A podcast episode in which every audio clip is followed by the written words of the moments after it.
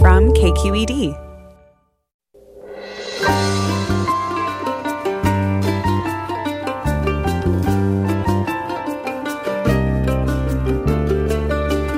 From KQED Public Radio in San Francisco, I'm Mina Kim. Coming up on Forum, a wide swath of stressors the pandemic, economic recession, wildfires, the upcoming election, racism, to name a few, are putting a major strain on people's mental health. Any one of those things can be enough to trigger stress, depression, and anxiety, let alone dealing with several at once. In this hour, we talk with experts from different disciplines about ways to cope with multiple concurrent stressors. Join us after this news.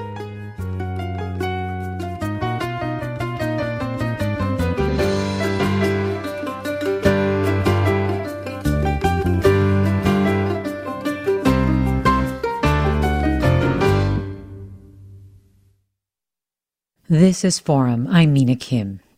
Just when many of us felt like we couldn't handle any more on top of the pandemic, a shaky economy, racist violence, a consequential election, we got a siege of lightning strikes that sparked hundreds of wildfires. For some, it's become a daily battle just to keep from shutting down. In this hour, we look at the impact of these multiple cumulative stressors and get advice for how to deal with the toll they're taking. And we want to hear from you. What's stressing you out these days? How has it been affecting you? How are you coping?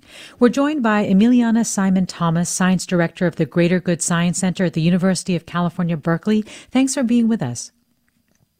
Thank you, Mina. It's a delight to be here. Also with us is Spring Washam, author of A Fierce Heart Finding Strength, Courage, and Wisdom in Any Moment, a meditation teacher and co founder of the East Bay Meditation Center in Oakland. Thanks for joining us, Spring Washam. Thank you. Happy to be here this morning. Also with us is Tracy Foose, Tracy Foose, psychiatrist with a focus on anxiety disorders and associate clinical professor of psychiatry at the University of California, San Francisco School of Medicine. Thanks for joining us, Dr. Foose. And Tracy Foose, you're there? And we'll try. Yep, I forgot oh, to hi. unmute myself. That's very common thanks with so Zoom. much for having me today. Well, thanks for being here. You know what? I'll start with you, actually, Tracy Foose, if I could. What do you hear most often from people that's causing them stress? Well, as you brought up earlier, it's a it's a it's a list of things. Um, there's really no one thing that's happening to us as a as a community right now that's causing people stress it's for most people who uh, are in my practice i would say it's the it's in the immediate um, it's the development of the fires and early fire season. Um, it's the context of the pandemic that's been going on. It's racial violence. It's the election. Um, and so it's really not any one singular thing. And when so many things are operating together, how does that affect the nature of how we experience these things, our emotional states? Well, I think it's what I would notice that these things have in common is a kind of um, cumulative uncertainty so they're all stressors, they're all overwhelming, um, but none of them are particularly within any one individual's control. And so what we're seeing is a kind of cumulative stress of a particular kind of nature, cumulative stress of things that we have no ability to predict and no ability to control at the individual level. Spring Washam, what I often hear from people these days is, and have also felt myself, is this sense of feeling depleted. Sometimes people describe it as feeling stretched or empty. What are we depleted of, do you think? Yeah, I think that's a really good question. The depletion. I think it's just that the uncertainty, and it's sort of like we prepare for one thing and then we're ready for that, and then there's another challenge, right? and then we prepare for that and then there's another challenge. And so i think a lot of this might be a sense of feeling almost compassion fatigue. You know like there was recently another shooting of an unarmed african american man. It's like oh my god how do we respond again right how many more tears are there how many more um, you know, what else can I write? And so I think we have to call on a deeper reserve within ourselves, a kind of resiliency um, that comes from having hope. You know, that comes from a deeper place. We cannot rely on conditions outside of ourselves right now for support. We have to dig deep at this time. And Emiliana Simon Thomas, I know that uh, that that's something that that you and uh, the Greater Good Science Center have really been thinking about in terms of res- resiliency, the need to try to to, as Spring Washam says, draw on a reserve to even build up that reserve. Can you talk a little bit as well about, you know, kind of what you hear people describing as in terms of what they're going through and ways that that they can maybe, you know, fill their bucket? Yeah, um, I echo Spring's characterization of what people are feeling. It's similar to what we describe happening in, in providers and essential workers who are facing uh, unprecedented degrees of challenge in their professional lives, teachers facing the same kinds of scenarios. And we're seeing increasing rates of burnout, right? This state of just feeling exhausted feeling disconnected and uh, hopeless, or what some might call callous about the possibility of anything ever changing.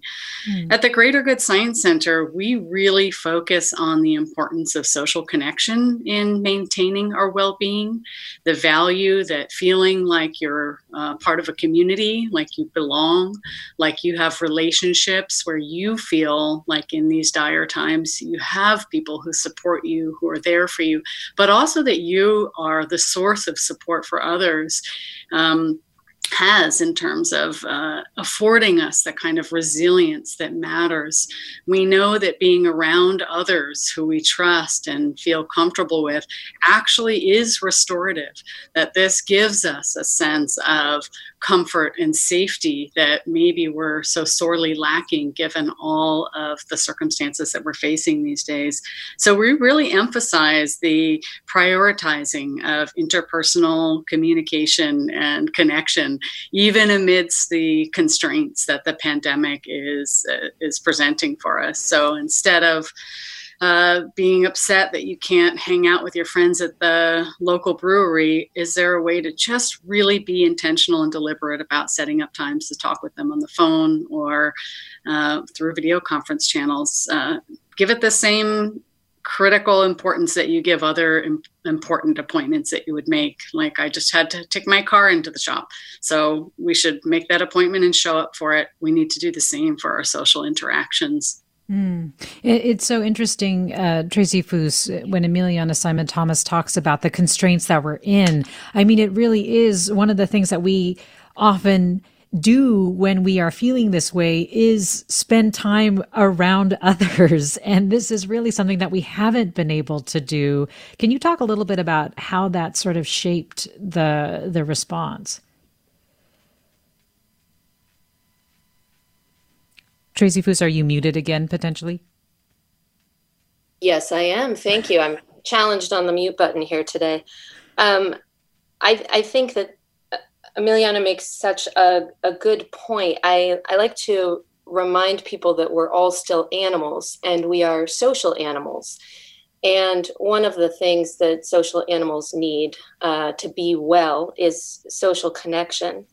Um, and so I think that uh, it's it's important to think about what happens with the deficit of that social connection. That simply being isolated will raise levels of stress hormones in our body like cortisol and and adrenaline and simply the isolation will impact quality of sleep even without the awareness of the stressful um, factors going on in individuals lives just that social isolation alone is a stressor and then on top of that right i feel like what i hear are people sort of judging themselves for not being able to deal with all of these things, especially this sense of like, I should be able to handle it, Spring Washam. Other people have it so much worse than I do.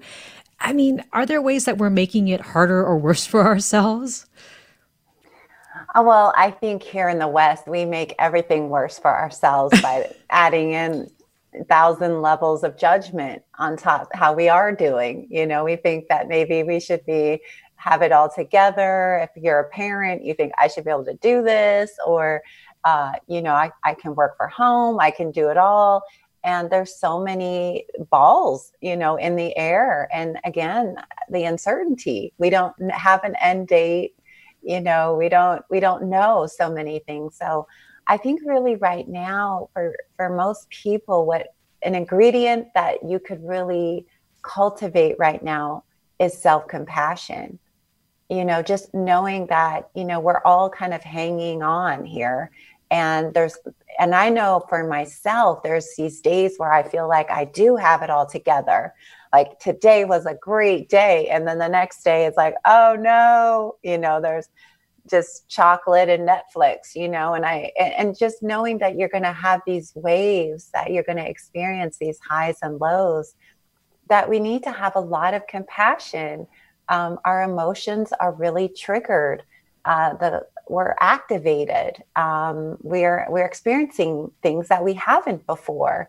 And so to really be gentle and not add on a whole bunch of expectations that you're going to be perfect and you're going to eat perfectly and you're going to work 50 hours a week and you're going to be great at homeschooling your kids and, and it may not happen. It may happen one or two days a week but it may not happen five days. Um, and so we may need a moment to fall apart a little bit or take a break or pull out. And i think we need to just make space for that with each other and be really honest too when we need support. Like, hey, I can't do this right now. Can you come over? Can you help? Or can I call you? I think that's the other thing about our culture is we we sort of mask a lot of things. We hide the mm. levels of stress that we really experience. We we put on that mask of I'm fine, I'm fine, I'm fine, and we're not. And um, I don't think that that's helpful right now. I think really it's a time to be very real with yourself, with our, our families, uh, and come together as a like a more of a tribal culture, get support, build a better system than the kind of I can do it alone, carry it all on my back. Um, it's too much for any one person. Mm-hmm. Uh, so we need people to be together, and we need to be more real about what's happening. We're talking about how to cope with multiple stressors with Spring Washam, author of A Fierce Heart Finding Strength, Courage, and Wisdom in Any Moment, and a meditation teacher and co founder of the East Bay Meditation Center in Oakland. Also, Tracy Foose, professor of psychiatry at University of California, San Francisco, and Emiliana Simon Thomas, science director of the Greater Good Science Center at UC Berkeley. And we want to hear from you. What's stressing you out these days? How are you affected? How are you coping? Give us a call, 866 733 6786. Again, Again, 866 733 6786. You can also get in touch on Twitter and Facebook at KQED Forum or email us at forum at kqed.org. I'm Mina Kim. Stay with us.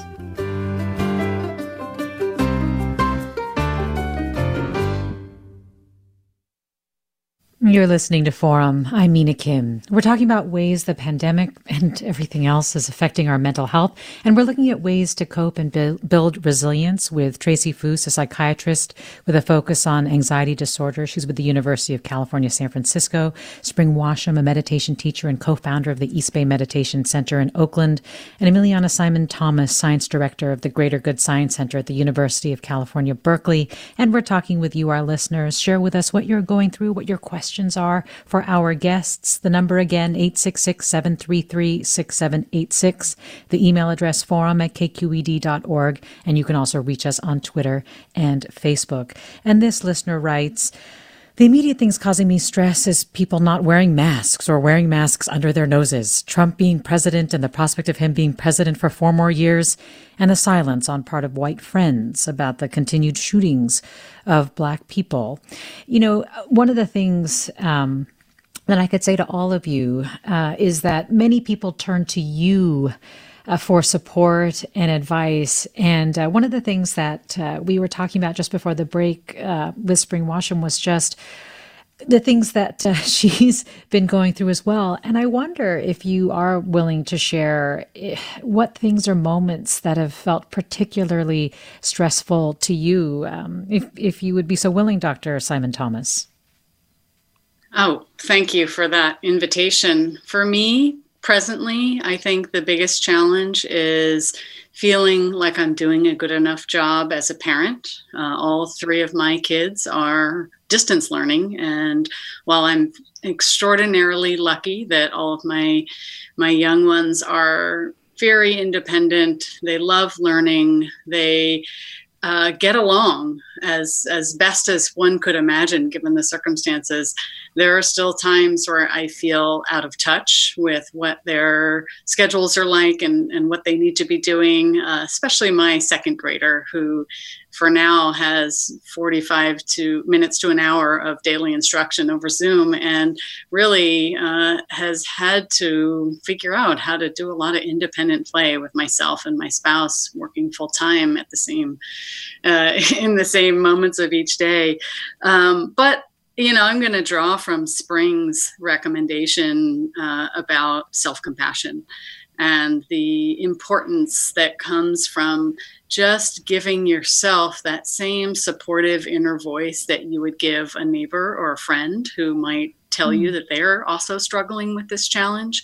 Uh, we're actually pretty good at supporting each other, but oftentimes adopt a much more critical inner voice towards ourselves. And um, this really just worsens the problem if we're if we're going to engage in this enduring hypercritical self-talk. Um, the feelings about being inadequate or insecure or just not accomplishing what we aspired out to accomplish or being able to solve the big problems that we're facing are, are exaggerated and, and sustained. You know, I think at the Greater Good Science Center, we work hard to encourage people or provide resources and practices and exercises and activities uh, that enable a different emotional profile. So instead of getting kind of lost in that downward spiral of negative self talk or complaining or worrying or feeling anxious about all the things that could go wrong, and I, I want to honor the, the, um, guests' uh, contribution, where she spoke of the things that were stressing her out. We're all facing things that feel similar to that. Um, at the same time, it's there's some choice in the kinds of thoughts and reflexive judgments that we're making in each moment. And if we have the possibility of engaging in a conversation with a friend where we ask about what's going well, we try to capitalize on the positive experiences that are still there. This is a way to just shift the balance a little bit and bring yourself moments of levity, of enjoyment, of safety that, again, balance the scale so that you're not always in fight or flight mode. You're not always.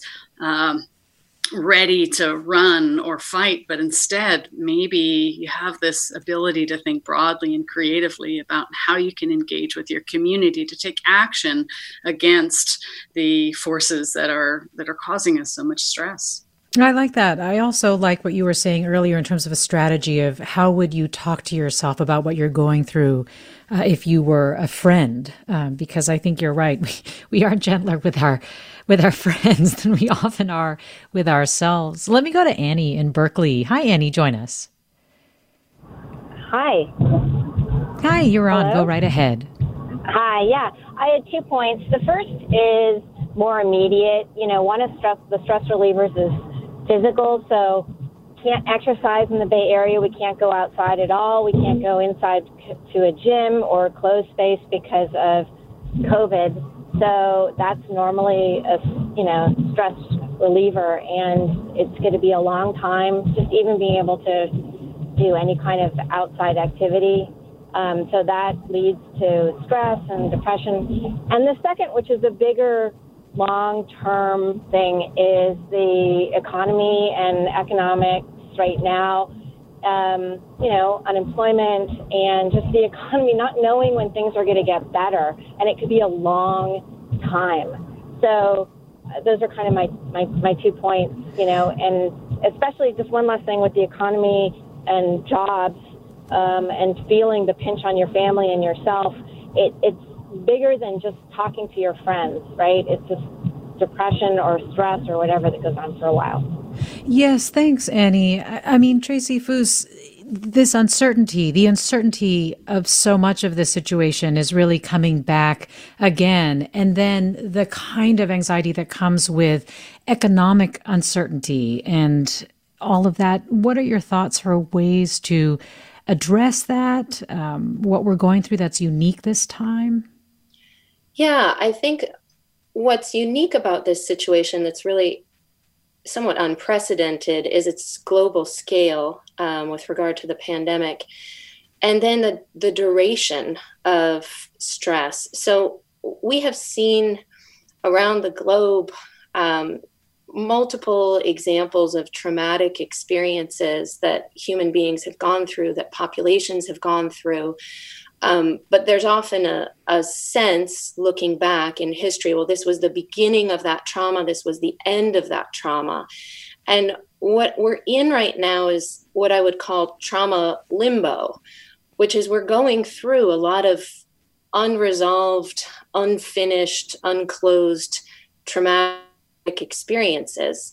Um, and so we really are in the midst of not knowing what the world will look like when we're on the other side of this fire season, when we're on the other side of what's going on with the economy or political climate or what's going on with race relations, certainly in our country and around the globe, or what's happening right now um, with regard to the fires in our community. We're, we're in the midst of a great deal of uncertainty. And and to one of the guest callers' points, um, when we're usually managing this in in three basic ways: the connection to other human beings, physical activity, and what we might call meaningful, purposeful. Uh, intentional activity, that kind of growth activity of of solvable problems that we look for in our life and get on solving all three of these arms of coping with stress are blocked off in various ways uh, in this particular traumatic experience that we're going through. So many of us actually can't go outside to exercise for a variety of reasons um, pandemic and fires. We can't connect to other people for some of those same reasons.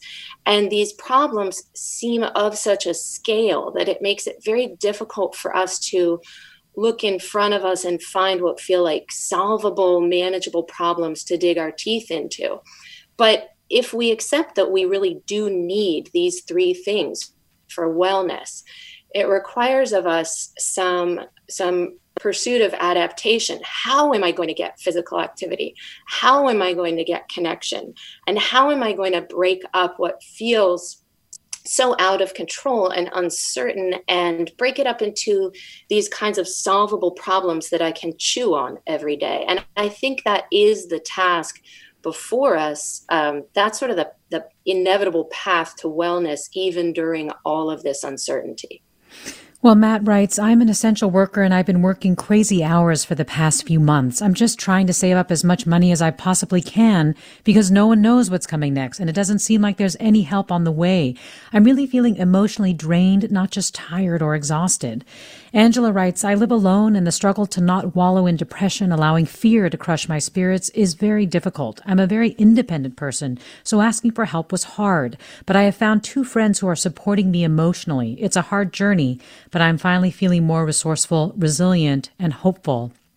And Kat writes, I find myself struggling daily with low level anxiety and resentment when I pass others who are not wearing masks in situations where they should. Am I alone in this? Do you have any advice on how to cope mentally? I mean, one of the things, Spring Washam, that Tracy Foose was bringing up was just how new this is. And I wonder, are there you know, models, uh, you know, ways of metaphors are, are good ways of understanding what we're going through that we can draw from while we're in this and, and still not quite knowing how it plays out. Like, I wonder, you know, are the, are the stages of grief like a good model for helping us to understand and get through some of this or, or useful in some way?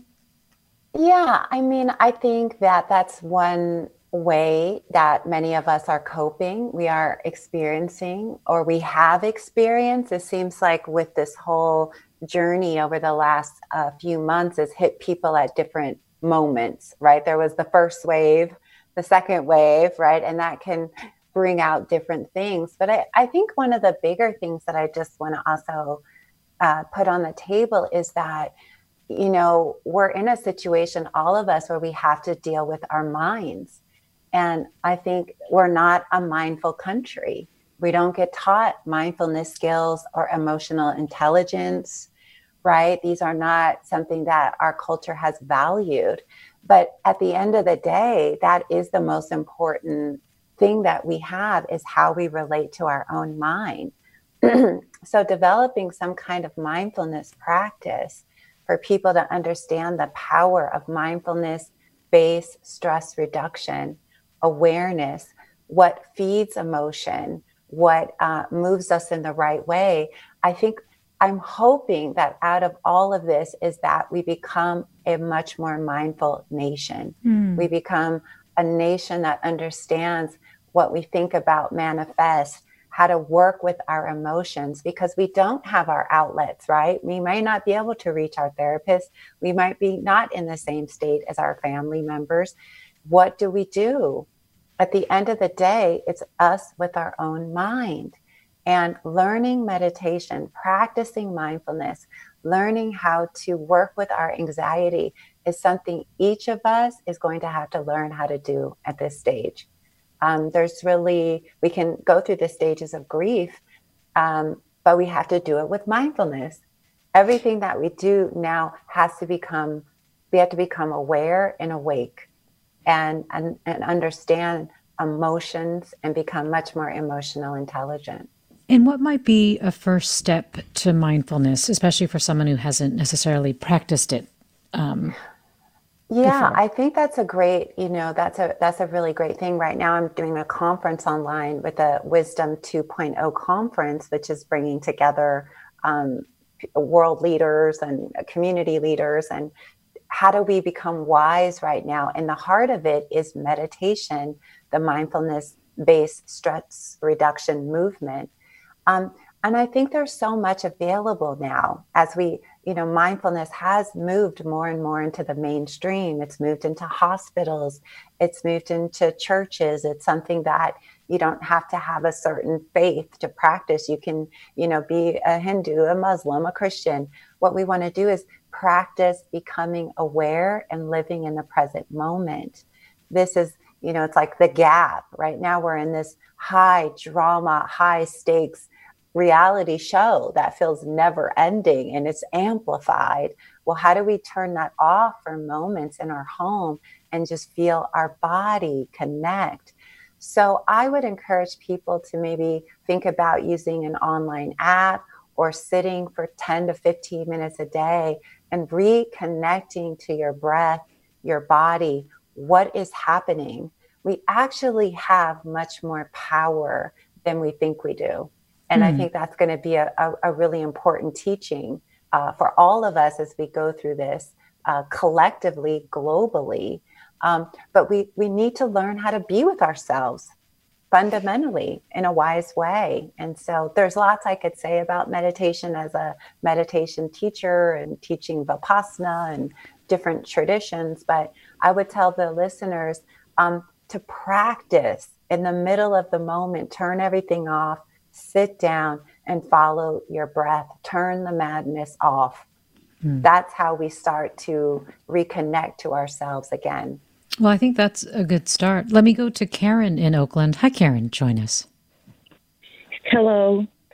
Uh, yes, I I wanted to um, express my feelings around the issue of mental health. Um, my sister is severely mentally um, disabled. She is bipolar, and it seems like the situation with COVID and has exacerbated how I can help her and resources that were already difficult to get her into before COVID have seemed to disappear.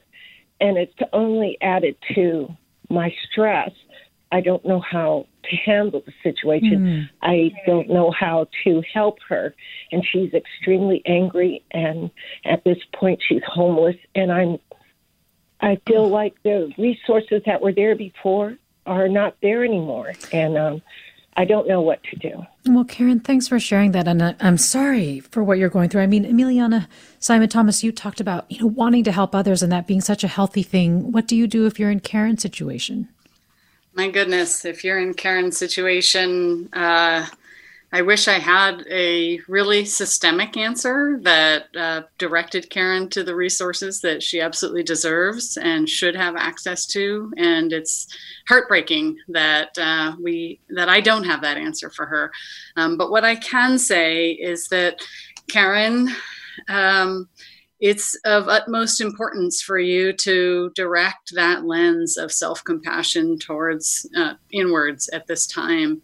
Um, I, I, hear you expecting yourself to be able to solve or tend to your sister's needs. I have a sister and three brothers, and in your situation, I would be wildly uncomfortable, um, devastated, and heartbroken about it. Um, I think in honor of what Spring was sharing, just to begin to manage your own feelings and put yourself into a foundational place where you may be able to continue the pursuit of identifying what resources might still be available, just having the energy and the motivation to go on can come from noting what goes on when we are in this state of persistent distress and anxiety. And what we know empirically is that feelings like anger and frustration and um, discour- feeling discouraged or hopeless, that, that a lot of these have cognitive consequences. And the well, cognitive, oh, go ahead. Yes, please finish your thought. We have 30 oh, seconds. Just the cognitive consequences can make us behave in ways that are not as fruitful as we'd like. Uh, and so bringing ourselves into a place where we feel content and capable is is an important uh, strategy for being able to move forward, for being able to do something to help in the way that is most important. Emiliana Simon Thomas is great with Greater Good Science Center at UC Berkeley. We also have Spring Washam with us of the East Bay Meditation Center in Oakland, and Tracy Foose of UC San Francisco's School of Medicine, Associate Clinical Professor of Psychiatry. And we'll have more with them and with you after the break. I'm Mina Kim.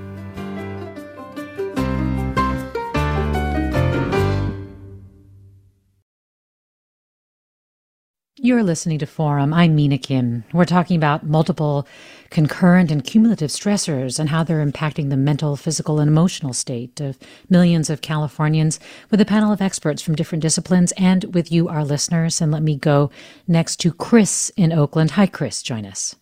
How are you?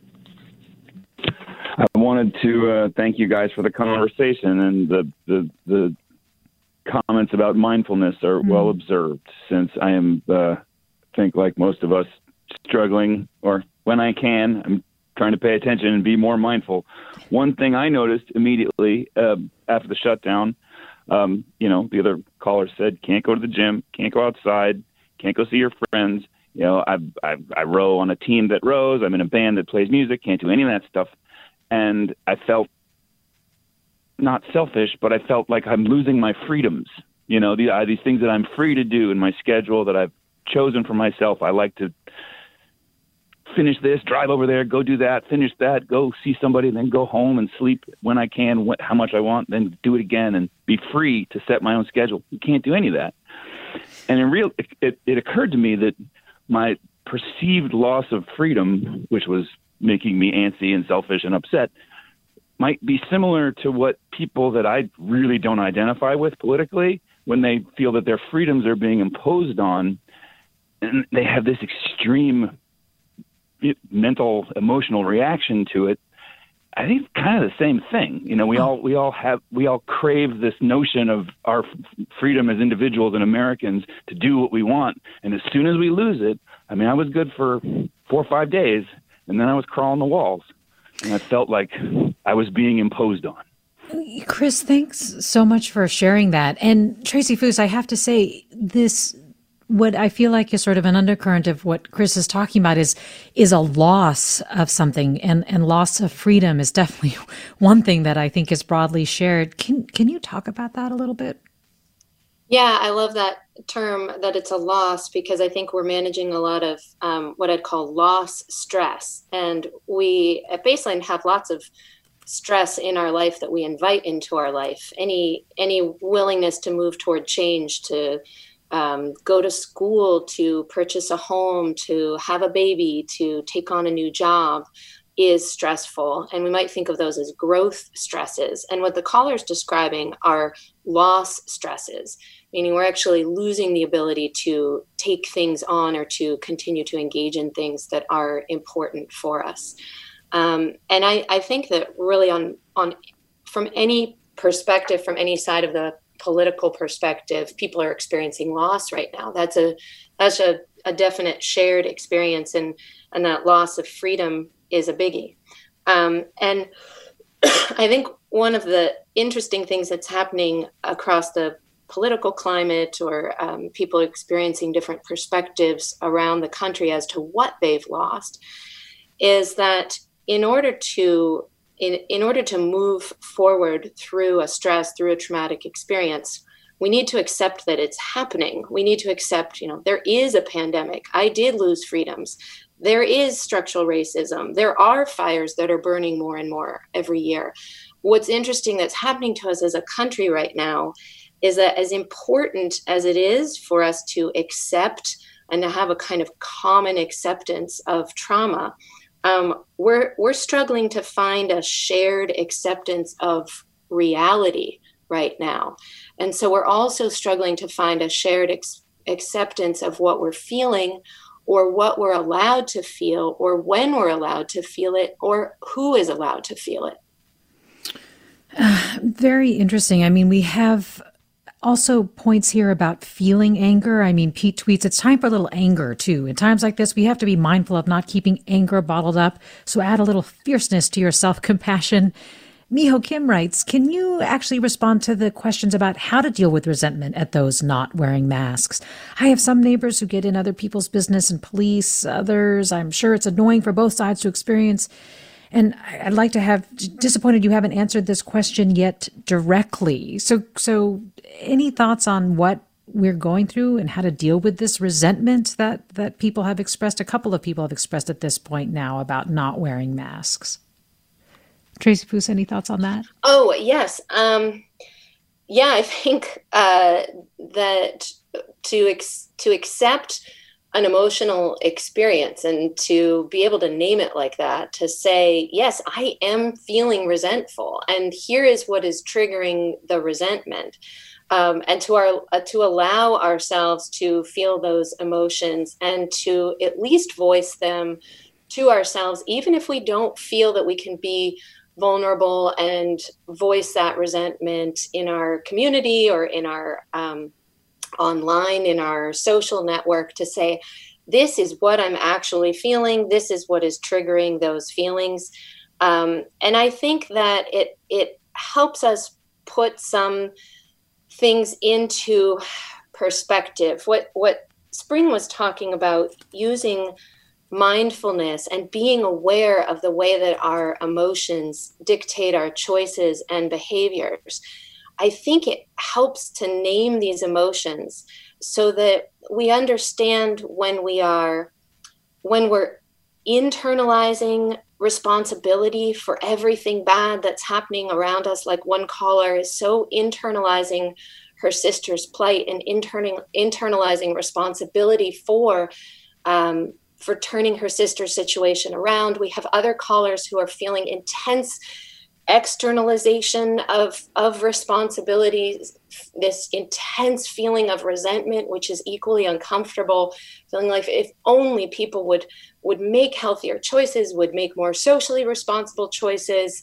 um, the world would look very different. And i think what what spring is alluding to is how helpful it is to find this middle ground of awareness of emotion and of acceptance of what we're feeling and of acceptance of what's triggering it and to really start to name these things for ourselves so that we can make very intentional choices about what we then do with those feelings, what actions we take. Well, let me go to Jim next in San Francisco. Hi, Jim. Hi. Hi, what's on your mind? Thank you. Um, I worked in hospice from 81 to 87 during the horrible San Francisco AIDS situation. And one of the things that we were taught and learned to do to deal with our feelings and emotions were to speak out loud. Saying whatever it is that's inside of you out loud takes 50% of the pressure off of you. Hmm. If you can't speak out loud, write it out on a paper, on a booklet, on anything. Write down your feelings and emotions because it does get 50% of it out and you can make better sense of it and you can go on with a better day. But to keep it all bottled in is like a hamster in a cage and it stays in you and it just makes you crazy.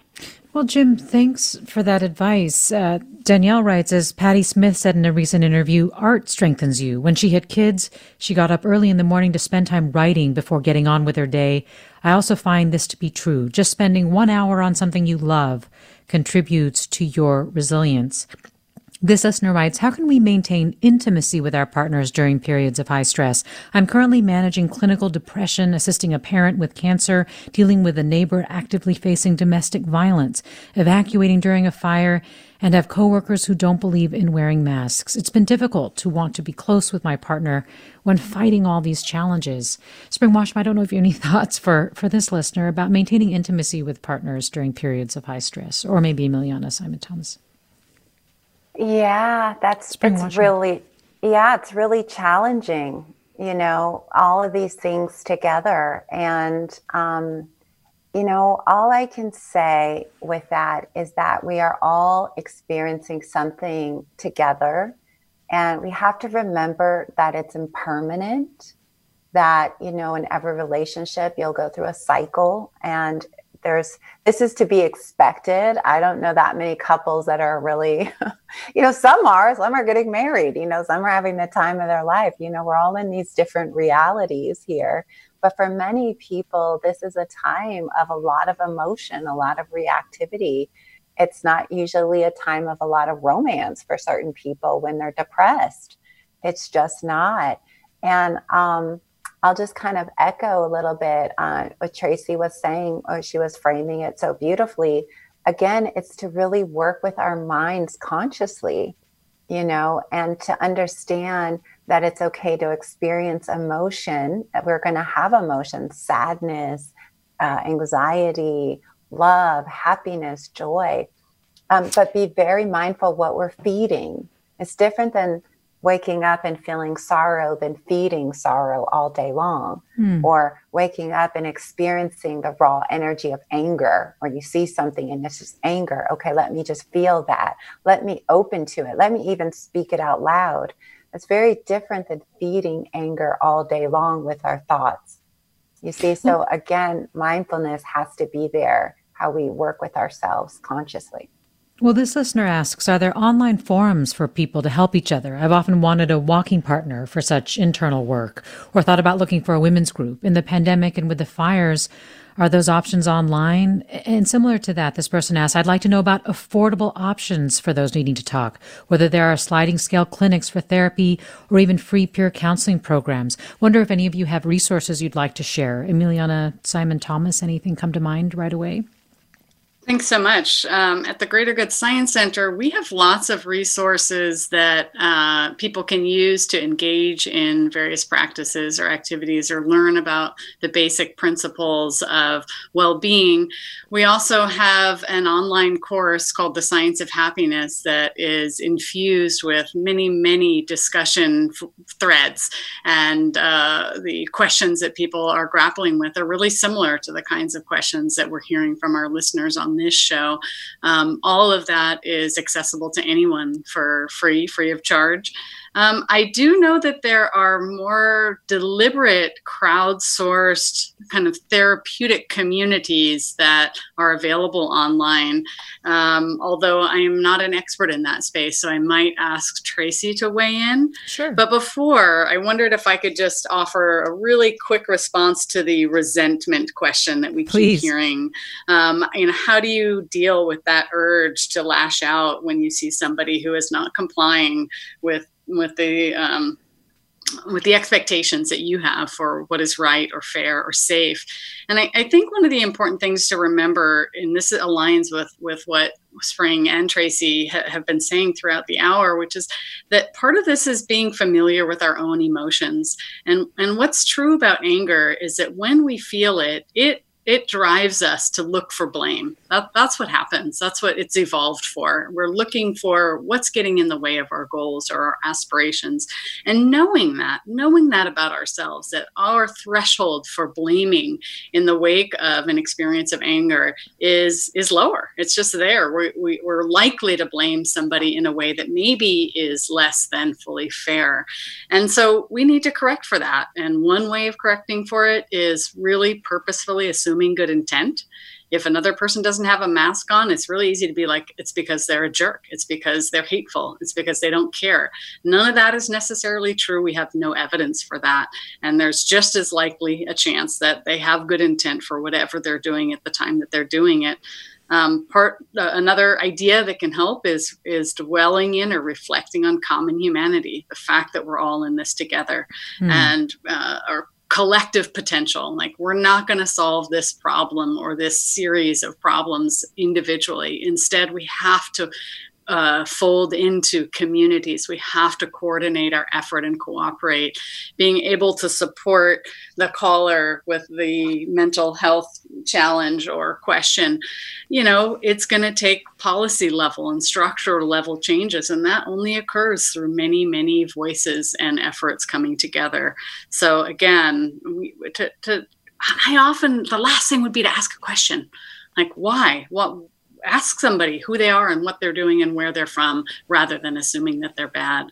So, um, with that said, I'll pass the baton to Tracy. Well, well, I would just quickly, though, like to say related to that is then how do we put into perspective our political situation? Because that seems to also be what's causing people stress, that people you know, blame or other things that are acting upon their emotional states. For example, Carol writes, the main stressor is political. Unless we have new federal leadership, nothing will change. We can't make this happen by meditation and exercise. Mindfulness will not save our democracy. Wendy writes, the uncertainty of COVID is exacerbated by a leader who doesn't have our best interests at heart. Bruno Bettelheim, a child psychologist, said when a child crosses the street, they need to feel that the adult holding their hands is competent and has her safety in mind. We are not children, but when we are afraid, the quality of leadership can help or hurt. So, just quickly, Emiliana Simon Thomas, if you have any reactions yeah, to well, that.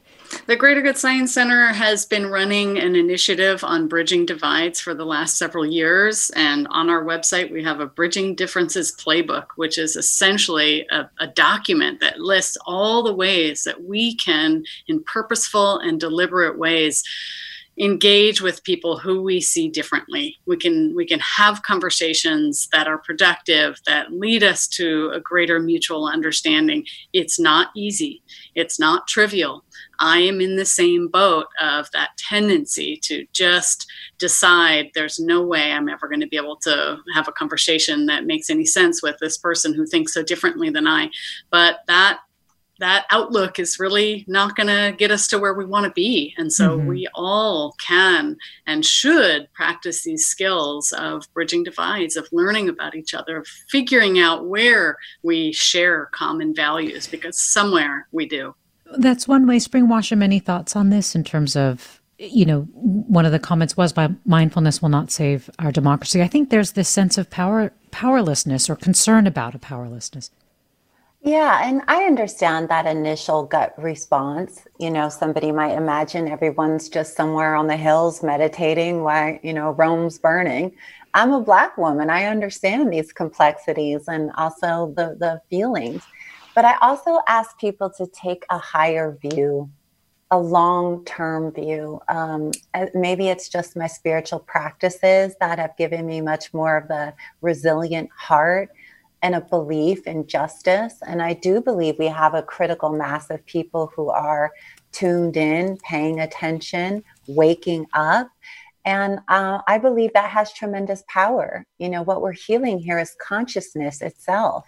So I guess maybe I take that view and I would ask people to just give themselves some space. This is a cycle that comes and goes. Look at history. We've been here before. This is not new, you know. So we can we can do what we can, but if we don't resolve to somehow have a kind heart in all of this, we're perpetuating the violence we want to end. So, and you know, as a just, part of it.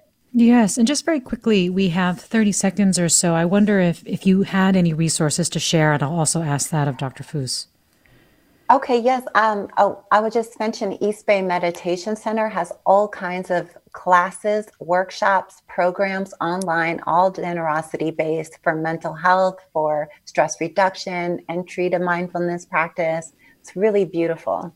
And Tracy Foose, resources you could point i would to. actually say i think the those that would have ticked off my on my list have already been mentioned um, i'm trying to think of any to add and i really i'm at a loss my, Great.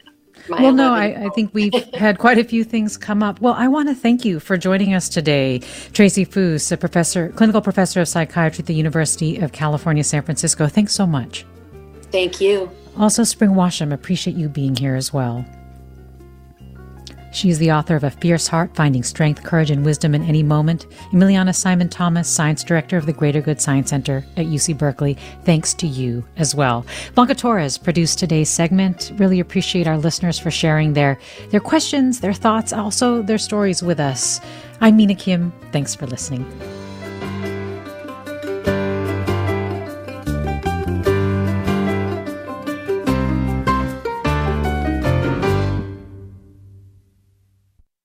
Funds for the production of Forum are provided by the members of KQED Public Radio, the Germanacos Foundation, and the Generosity Foundation, and the Bernard Osher Foundation, supporting higher education and the arts.